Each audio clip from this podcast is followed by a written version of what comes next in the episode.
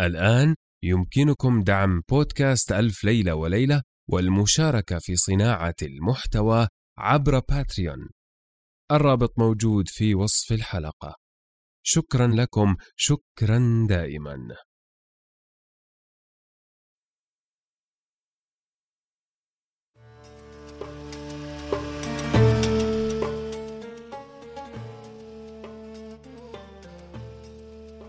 كان يا مكان في قديم الزمان وسالف العصر والأوان ملك يدعى شهريار يحب الاستماع إلى قصص الإنس والجان. وكانت جاريته شهرزاد تقص عليه في كل ليلة قصة. هذا بودكاست ألف ليلة وليلة الموسم الثالث.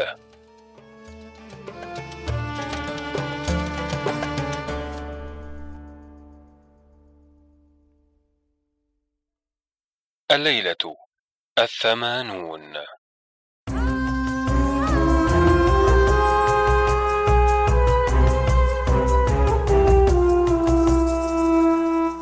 حكاية الملك عمر النعمان مع ولديه شركان وضوء المكان.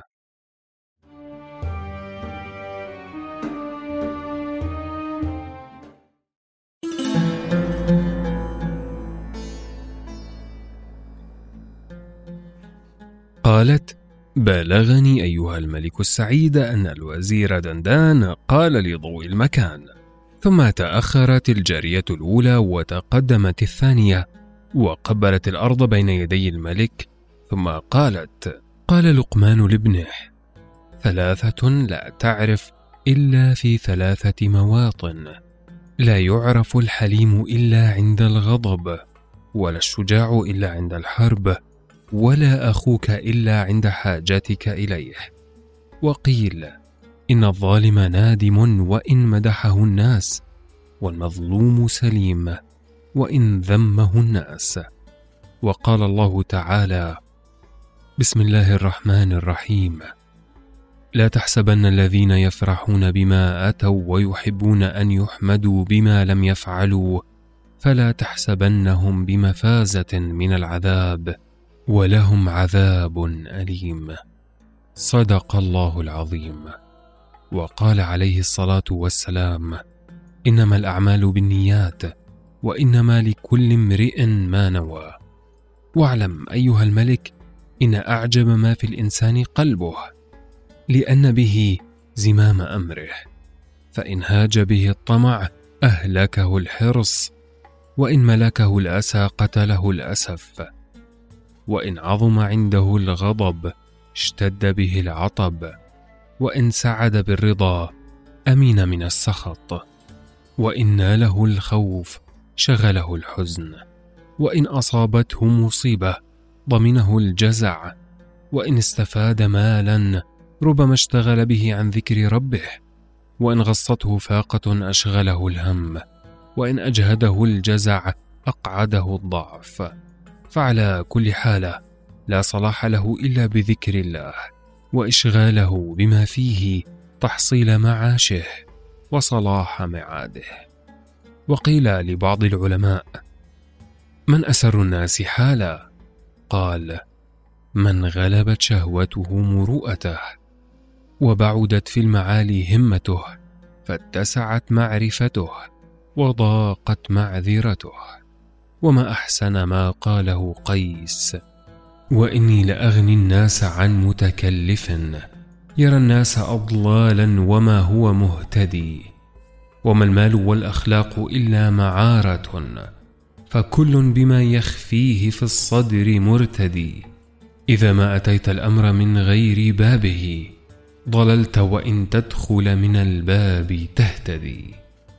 ثم إن الجارية قالت وأما أخبار الزاهد فقد قال هشام بن بشر قلت لعمر بن عبيد ما حقيقة الزهد؟ فقال لي قد بينه رسول الله صلى الله عليه وسلم في قوله الزاهد من لم ينس القبر والبلاء وأثر ما يبقى على ما يفنى ولم يعد غدا من أيامه وعد نفسه في الموتى وقيل إن أبا ذر كان يقول الفقر أحب إلي من الغنى والسقم أحب إلي من الصحة.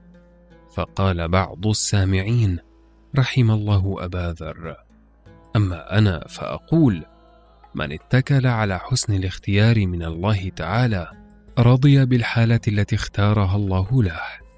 وقال بعض الثقات صلى بنا ابن أبي أوفى صلاة الصبح فقرأ يا أيها المدثر حتى بلغ قوله تعالى فإذا نقر في الناقور فخر ميتا. ويروى أن ثابتا البناني بكى حتى كادت أن تذهب عيناه. فجاءوا برجل يعالجه فقال أعالجه بشرط أن يطاوعني. فقال ثابت في أي شيء؟ قال الطبيب في أن لا تبكي. قال ثابت فما فضل عيناي إن لم تبكيا؟ وقال رجل لمحمد بن عبد الله أوصني. وأدرك شهرزاد الصباح فسكتت عن الكلام المباح.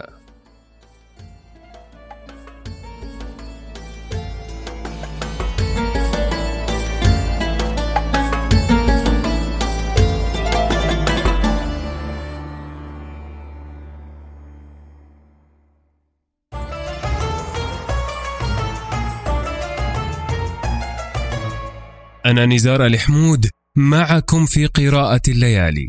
لا تنسوا مشاركة الليالي مع من تظنون أنهم سيحبون ذلك. شكرا لكم شكرا دائما.